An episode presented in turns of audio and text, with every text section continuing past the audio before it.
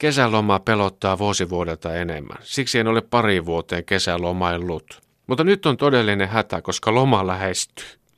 Ahdistus on uusi masennus. Siihen eivät siis tepsi vanhat masennuslääkkeet.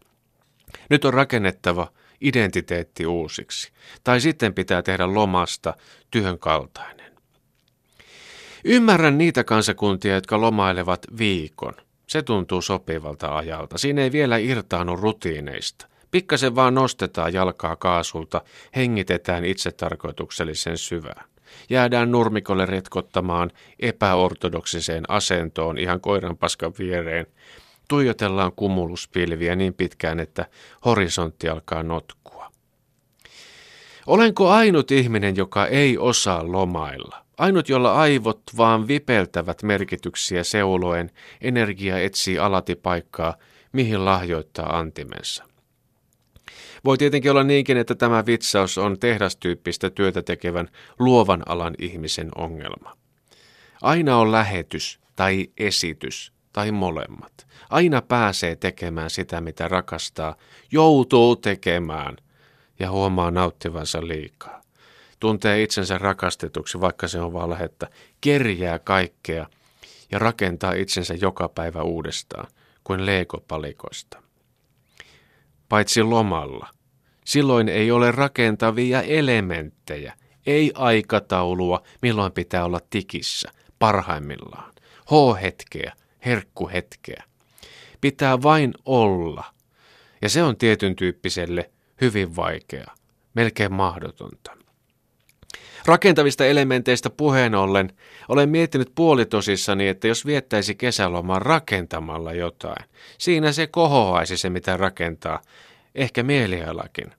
Sinä ehdotat tietenkin legoja, niin kuin suurin osa ystävistäni ja sukulaisistani varmasti myös, mutta ei se ole huono ehdotus. Lapsenakin tuli aina jotenkin myyttisen ehyt olo, kun sai jonkun leekorakennuksen valmiiksi. Keski-ikäisenä voisi tietenkin rakentaa muutakin. Ostaisi homeisen rintamemmiistalon ja aloittaisi taistelun. Taistelun oman mielenrauhan ja reviirin puolesta. Valmista ei varmuudella tulisi koskaan, mutta ruuhjeita sitäkin enemmän. Antaisi sorkkaraudan puhua.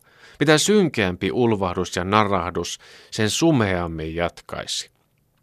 Suvun naiset kävisivät vartin käyskentelemässä rossipohjassa ja sanoisivat, ai kauhe, ja jospa me tästä, kunnes antaisivat lomailijalle työrauhan. Maalaisi itsensä ja osan talosta ja testaisi, miltä se mahtaa tuntua. Toinenkin vaihtoehto voisi olla – Lomassa ahdistaa eniten se päämäärättömyys ja aikatauluttomuus. Jos mennään mökille, niin katsotaan sitten ollaanko kaksi päivää vai oltaisiko kolme eli neljä. Mitä elämää se semmonen on? Syödään silloin kun on nälkä. Peruutanko järveen vai en? Ihan sama. Nyt on loma. Kehikko. Sen voisi lomalle rakentaa, ja sitä on sitten noudatettava. Asiantuntijat sanovat, että älä tee lomalle tarkkoja aikatauluja. Mutta jos ihmiset on sittenkin erilaisia, ja joku tarvitsee, tekisi viileästi, onneksi Suomen kesä on viileä, minuutti aikataulun koko kesälomalle. Herätys 7.05, jos mennään Savonlinnaan jostain tuntemattomasta syystä, lähtöaika 8.40. Kohteessa saa lukea vielä päivän sanomalehteä kello 13.30-14.45.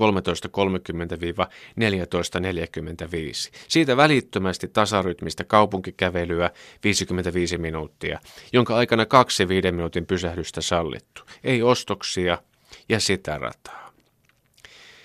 Tietäisi mihin energiaa säästää ja suunnata. Se toisi tasapainoa. Tiedän tuttuja, jotka kilpaurheilevat lomalla toistensa kanssa kolme kertaa päivässä ilman joustoja ja selityksiä. He vaikuttavat olevan balanssissa. Heissä on outoa raukeutta ja mureutta. Kyse on taas energian suunnasta ja onnistumisen tunteista. Myös vireystason säätelystä. Nämä meinaa lomalla unohtua. Nämä.